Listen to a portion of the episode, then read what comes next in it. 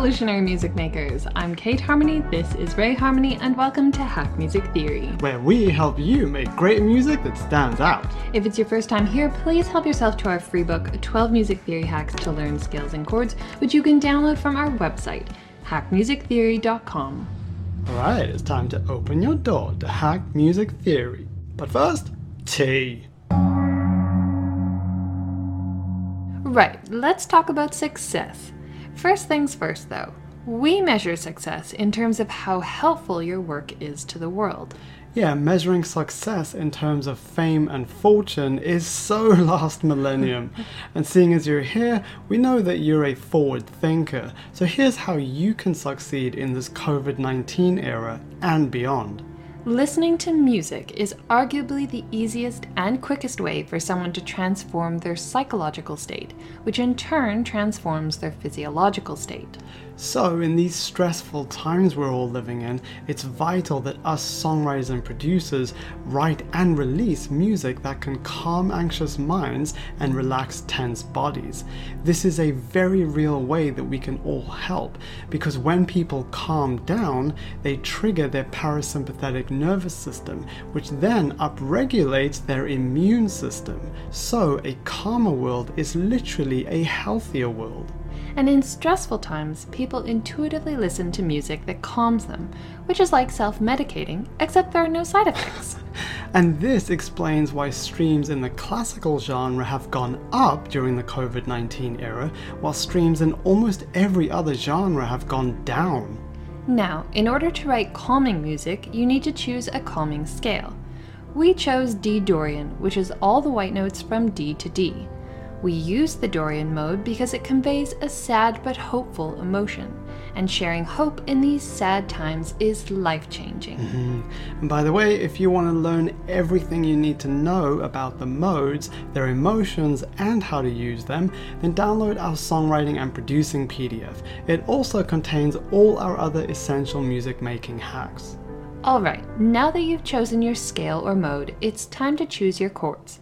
There are no rules here. You can play any chords in your key, but remember this when you're writing music to help people chill out, you need to think differently. hmm For once, you actually don't want to make music that stands out, as that would stimulate the listener's mind instead of relaxing it. Having said that, though, if you write something that totally blends into the background, then you'll lose the listener's attention and their mind will wander back into a place of fear and anxiety. Also, you don't want to lose your artistic voice just because you're making musical medicine. so, the magic happens on the middle path between background music and art music. We created this balance by doing the following.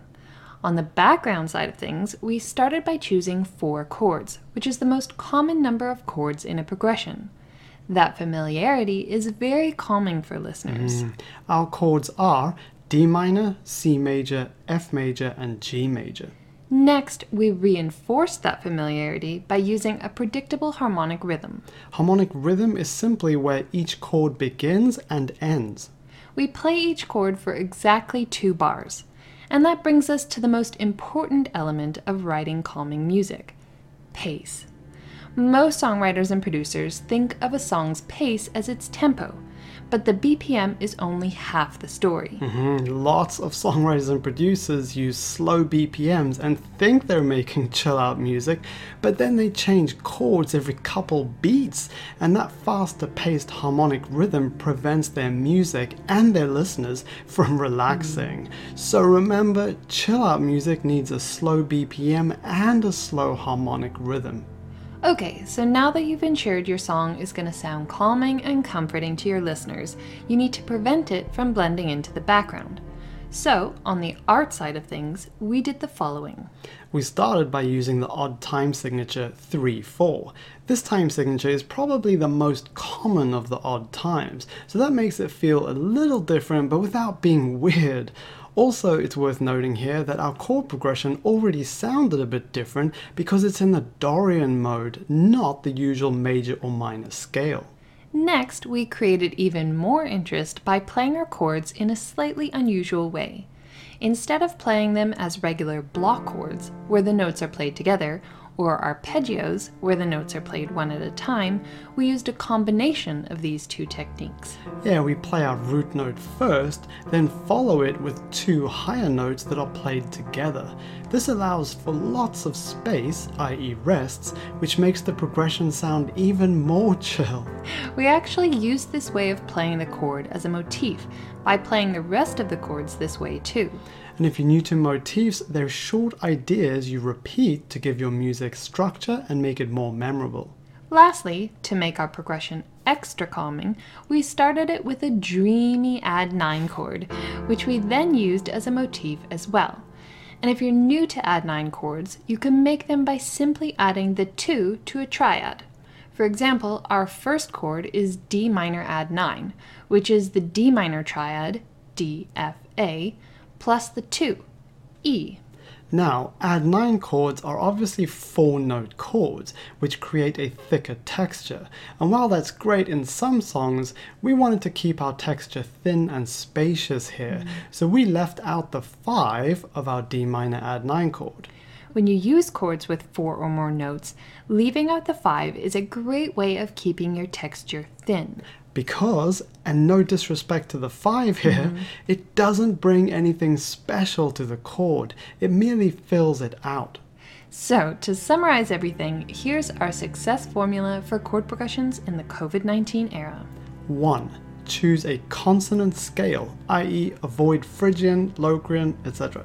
2. Write a somewhat predictable chord progression. 3. Use a slow and predictable harmonic rhythm. 4. Incorporate at least two elements that are slightly unusual. 5. Create a motif and repeat it regularly.